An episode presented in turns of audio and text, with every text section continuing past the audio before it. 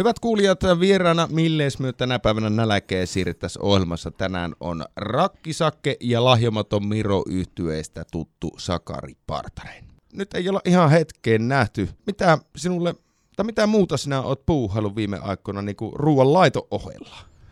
Bändihommiahan tässä kovasti tehdään kaikki vapaa-aika. No ei mene kaikki vapaa-aika. Silloin tällöin. Viikonloppuun äänetettiin kolme uuteen sinkkuun lauluja ja sieltä tulee uutta, uutta, uutta jännittävää materiaalia tosiaan koitetaan saada tänä keväänä, keväänä ulos. Että vähän nyt itse itse otettu tuosta vähän äänitysvastuuta enemmän, enemmän kuin normaalisti, niin katsotaan mitä sieltä tulee. Ja sitten viikon päästä ollaan Barressa Joensuussa keikassa, keikalla ja nyt pitäisi muistaa päivämäärä. Pannuhuoneella ollaan täällä Kuopiossa huhtikuussa. Onko muita keikkoja Pohjois-Savo tulossa? Ei ole itse asiassa sovittu pohjois Ja heti jos joku hyvä idea jollakin, niin voi laittaa meille somessa viestiä. Helsingissä on sitten toukokuussa kanssa yksi keikka, jos joku helsinkiläinen on nyt tätä lähetystä kuuntelemassa. Niin, ja jos paikalliset keikkajärjestäjät kuuntelee, niin minäkin voin kyllä kompata siinä suhteessa, että kyllä Rakkisakke ja lahjomaton Miro keikolla, niin kyllä sillä Savolainen viihtyy. Kiitos. Kyllä me yritetään viihyttää ja katsotaan. Kyllä tähän, tälle keväällä vielä joku keikka voisi mahtua, mutta ei liikaa, menee muuten liian työnteoksi. Kun pitää tehdä töitä, niin sitten ei viittisi tehdä töitä töiden jälkeenkin. Miten paljon teillä niitä julkaisuja on nyt tähän mennessä niin kuin kaiken kaikkiaan tullut? Meillä on yksi täyspitkä ylöspäin levy, mikä tuliko se, tuli viime vuonna. Viime vuonna. Se tuntuu, että tämä menee niin nopeasti Viime vuonna tuli täyspitkä, se löytyy diginä, koska me ei ikinä saatu sitä fyysistä painosta tehtyä. Ja sitten on muutamia sinkkuja ja meidän eka EP. Nyt katsotaan, tuleeko EP vai sinkkuja. Ei näistä, nykyään pitäisi olla vain sinkkuja. Niin. Moni. Yksittäisiä kappaleita, vaikka minä olen kyllä albumin kuuntelija ihminen. Varmaan iso osa musiikin kuuntelijoista on, tai jotka kuuntelee paljon musiikkia, niin mielellä laittaa albumin soimaan. Että. Sakari Partanen, Rakkisakke ja lahjomaton Miro yhtyeestä. Jos Sakke ajatellaan tämmöinen kuvitteellinen tilanne, että sinä hakisit nyt johonkin vaikka rock punk-henkisen ravintolan keittiön kokiksi töihin, niin minkälaisen myyntipuheen työhaastattelussa pitäisit itsestäsi kokkina? Öö, että tässä teille hengenvaarallinen kokki, takuu varmasti yllätytte. Teema-ilto, että hengenvaarallinen illallinen, että en, en ehkä siihen hommaan. Jätetään toi ammattikokkien homma ammattikokeille ja minä keskityn siihen asiakkaan rooliin. Mm, Sakke, sinä olet täällä Kuopiossa pitkään jo vaikuttanut ja paikallisia tuotteita varmasti on tullut sillä matkalla ostettua, niin Minkälaisia paikallisia tuotteita sinä täällä Pohjois-Savo-alueella arvostat? No siis kyllähän toi ehdottomasti on toi niin kuin kala. Mm. Se, on, se on se ykkösjuttu.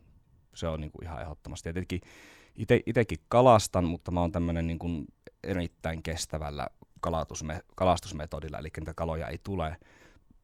Mutta yritän saada niitä kaloja, mutta, mutta sitten sen takia pitää käyttää välillä tuolta kauppahallista hakemassa vähän kallaa. Eli kyllä se toi niinku hyvä lähetä tuleva tuore kala on se järvikala se ehkä semmoinen ehdottomasti iso juttu täällä. Onko joku tämmöinen sitten jalostettu tuote, mitä sulla tulee käytettyä? Jalostettu tuote. Jos nyt otetaan esimerkkinä vaikka niin kuin Hanna Partasen lihapiirakka, niin joku vastaava. Vastaava. No mä voisin lähteä kyllä itse tuohon ihan sama, samaan firman tuotteeseen Hanna Partasen tämä riisipiirakka on mm. minun yksi suosikeistani. Liha, liha, lihan syönnin jätin tuossa 13-14 vuotta sitten ja kyllä sitä lihapiirakkaa on välillä ikävä, että jos on Hanna Partasen tuotekehittelijä tai Irene Partasen kuulolla, niin tehkäähän joku tämmöinen vihisversio niin sanotusti. Kyllä meitä ehkä täällä muutama olisi, jotka niitä syötäisi. Kyllä sitä, sitä on ikävä, mutta Hanna Paranta, se riisipiirakka on kyllä tämmöinen erittäin hyvä, varsinkin aamupala.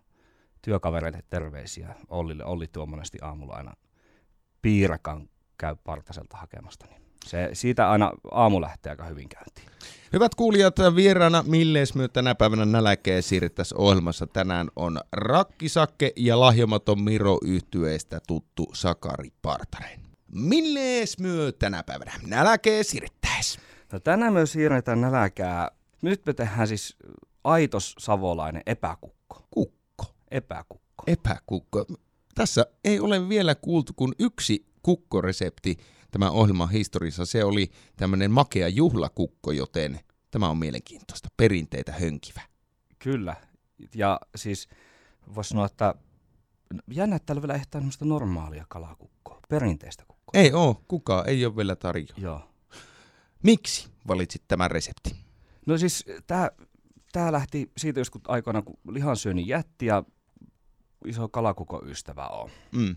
Ja, ja sitten siinähän on ongelma, kun siinä on tätä siankylkeä, Mm. niin kuin se kuuluu kalakukkoon. Ja sitten mä oon kuitenkin kalasyömistä jatkanut, syönyt kalaa Niin. edelleen. Niin sitten lähti, että miten tämä homma niin ratkaistaan. Mm. Niin tässä sitten vuosia tämmöisiä erilaisia reseptikokeiluja tehty. tehty. Ja nämä siis kalakukko-reseptikokeilut kaikki oikeastaan lähestulkoon sijoittuu Juvalle.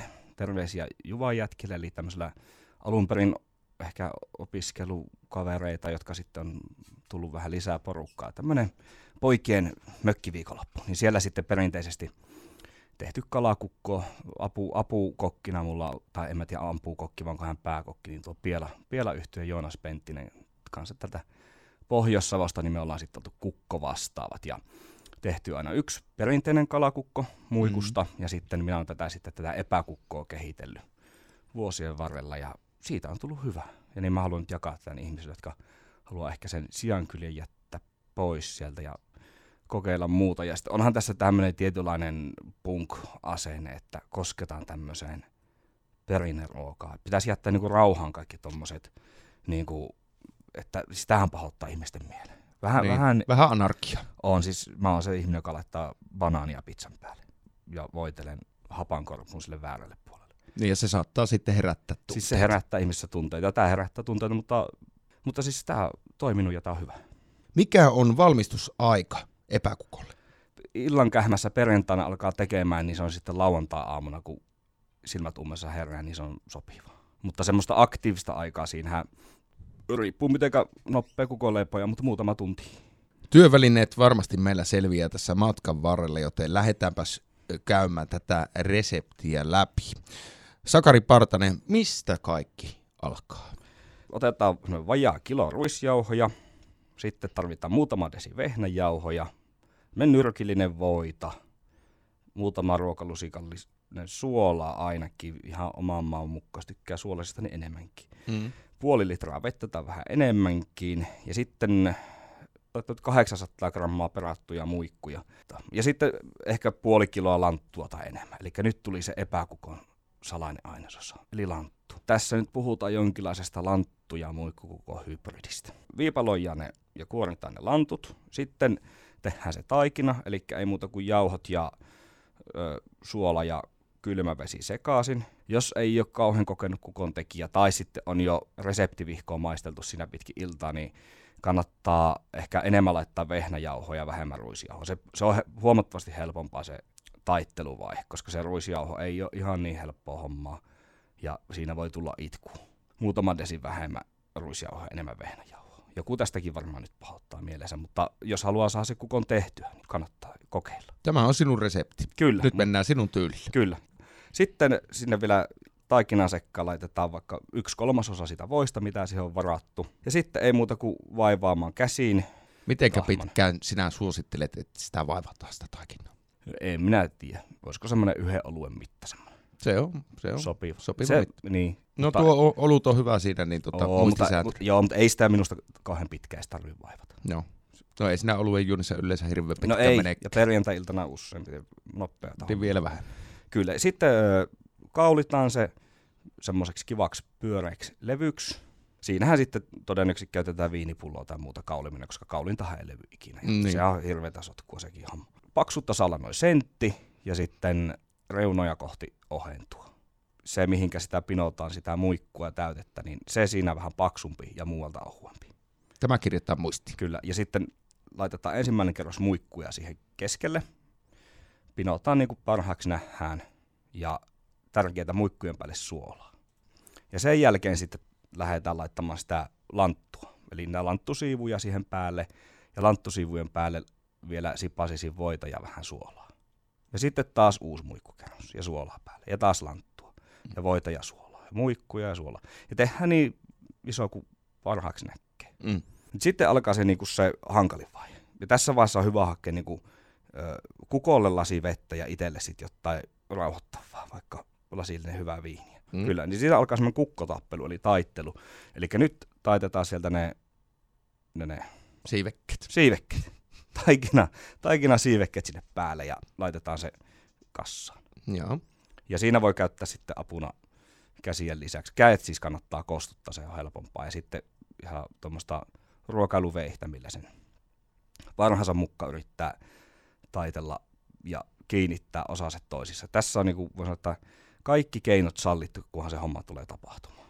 Ja sitten sieltä tulee reikiä, niin sen takia on hyvä olla vähän sitä taikinaa yli, niin niitä sitten paikkaillaan. Ja hierotaan ja sivellään sitä vettä siihen päälle. Ja yritetään saada sitä niin kuin hyvännäköinen kukko. Tässä välissä minä olen muuten tökännyt siihen kukon pintaan semmoisen pienen reijän. En tiedä, onko tämä mitenkään yleistä, mutta veitellä tai haarukalla. Jotenkin tuntuu, että se kukko ehkä tarvii jonkun pakoventtiilin, koska muutenhan se, jostakinhan se puskee sitä No hyvähän se on varotoimenpide. Niin siis on, joo, tämä on ehkä varotoimenpide. Joku niin. voi kertoa mulle, että onko tämä ihan höpö juttu, mutta minä olen näin tehnyt. Mutta sitten 250 astetta ja siellä laittaa ylös 45 minuuttia. Kyllä. Sitten otetaan kukko pois, sehän pitäisi olla semmoinen kova, voi ihan koppa, kokkella, että niinku kuuluu kop kop. Mm. Niin sitten otat se lopun voikimpaleen ja sitten vaan hinkkat siihen kukon pintaan, se sullaa siihen nätisti se voi. Se saa kiiltävän pinnan samalla Kyllä. siinä. Kyllä mm. se ihan kunnolla voitaisiin. Ja sitten käännetään folioon. Itse folionkin sisään on monesti laitan eka tuota leivin sitten folio. Sitten niin. 120 astetta ja siellä noin viisi tuntia. Ja tämä on se kriittinen hetki, kun tämä monesti perjantai-iltana tehdään, että pitää pysyä hereillä siihen kukon valmistumisen asti, koska siinä on saattunut joskus käydä niin, että siinä on kukkoleipojat väsähtänyt ennen kuin kukko on saatu uunista. Niin siellä on vain pohjanmaalaiset kaverit enää Pohjois-Pohjanmaan kaverit hereillä ja ne on ihan, että kukko on uunissa, että mitenköhän kauan nuo kukot kuuluu olla uunissa, että ne on ihan...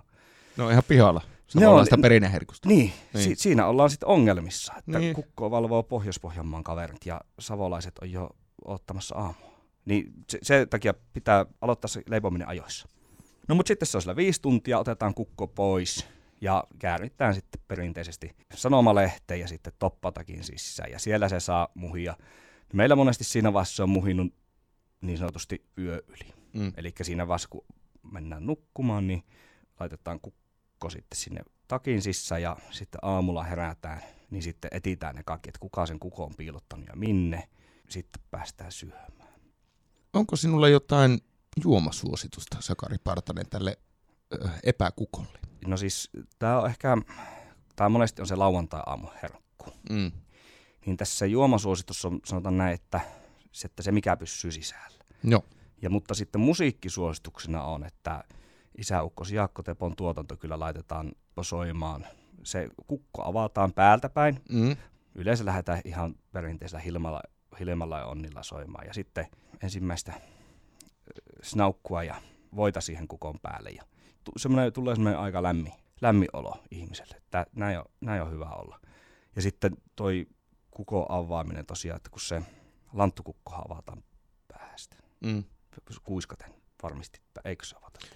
Öö, nyt en ole varma. Tiedän, että kalakukko avataan aina päältä, päältä mutta, mutta lanttukukosta en ole varma. Joo, no tästä on näin monta, monta koulukuntaa varmaan, mm, mutta, mutta tämä minä epäkukon päätin, että se avataan päältä. Hyvät kuulijat, tämä Sakari Partase resepti, se tulee kokonaisuudessaan löytymään tuolta Savoaltojen verkkosivuilta savoalot.fi kautta podcastit. Sieltä se näppärästi on haettavissa.